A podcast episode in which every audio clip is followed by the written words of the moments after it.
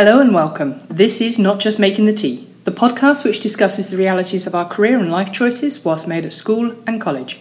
We celebrate the parts that haven't gone to plan as much as those which have. With every chat, we plan to explore what life skills there are to be learnt and how they can influence us to and help us to succeed.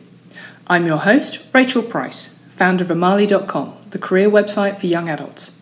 So, firstly, I'd like to say thank you for taking the time to listen to this podcast. I hope that you enjoyed the experience and that you will continue to join me and my future guests on our journey. I really appreciate anyone who takes the time to listen, so please do subscribe, like, and send me any comments and feedback. I hope that you'll find these chats thought provoking, entertaining, and hopefully they'll give you some positive vibes for your day.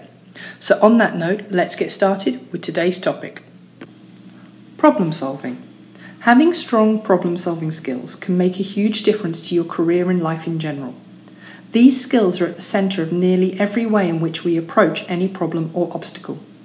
Problem solving requires a few basic steps identifying the problem, coming up with a solution, and implementing the solution. Within these basic steps are a multitude of techniques you can use to make solving even the most challenging workplace issue to a manageable task. So let's review some techniques. Root cause analysis. This involves looking at the problem as a whole and then finding out the root cause of any fault, failure, or issue, whilst establishing a timeline for when the problem happened. This approach can seem complicated and time consuming, but by using the five whys technique, it will give you a good and solid outcome.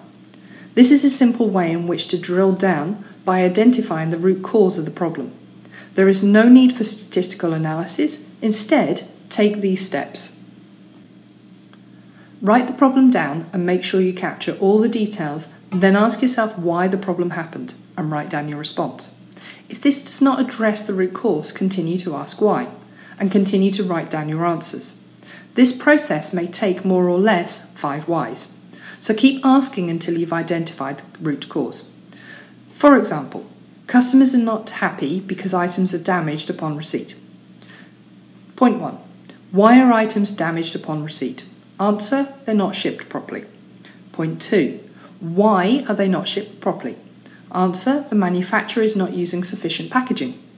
Point 3. Why is the manufacturer not using sufficient packaging? Answer, cost cutting measures have led to cheap packaging and poor shipping supplies at the plant.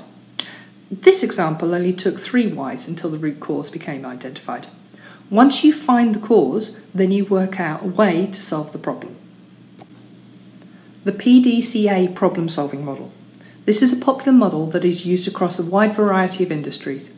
At its core, the model relies on four phases. Phase 1 Plan.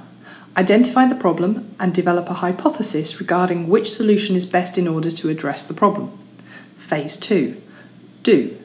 Try the solution out, preferably on a small scale, and measure the results. Phase 3 Check. Study the results gained in the previous step. If the results support your proposed solution, proceed to the next phase. If they do not, return to phase 1, plan. Phase 4, act. As the final phase, it is now time to implement your solution on a wider scale. While this process seems simple, it has been based upon scientific method of hypothesizing, testing, and if necessary, re-evaluating. These same skills can be incredibly useful when trying to solve problems.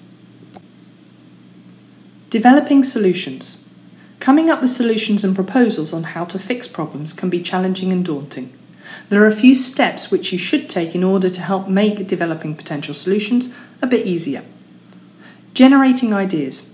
Whether it's alone or whether it's with a team, where possible, sit down with a paper and pen and then write down literally every idea that comes to mind, no matter how mad or out there it might seem.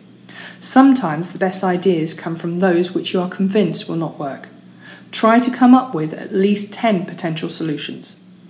Assess. For every potential solution that you've thought of in the first step, create a small list of positive and negative consequences that could arise if the solution was implemented. Review and choose. Review each one of your potential solutions along with the benefits and the drawbacks and select the one with the fewest negative consequences. If each solution only has negative consequences, you may need to try generating a new set of ideas. In some cases, understanding the reasons why a particular solution isn't the right one is exactly what you need in order to come up with one that is viable. Implement. Come up with a timeline for when you intend to have the problem fixed and implement the solution which you've arrived at, taking care to monitor and measure results. Evaluate. Take a look at the success of your solution.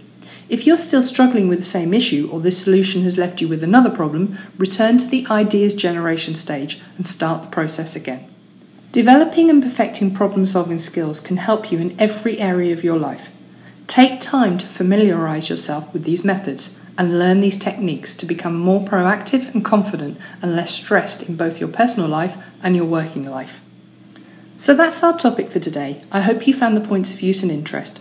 For more information, check out the resources within the Learning Hub on Amali.com. Additionally, go to Amali.com and subscribe for updates and activities on topics aimed to help us all be more successful. If you've enjoyed this episode, why not subscribe and get new episodes weekly? You can do that for free via Apple Podcasts, Spotify, Google Podcasts, and more. Also, check out the Instagram page, Not Just Making the Tea, for more information and updates. Thank you once again for listening. It really means a lot. Keep safe and talk to you soon. Have a great day.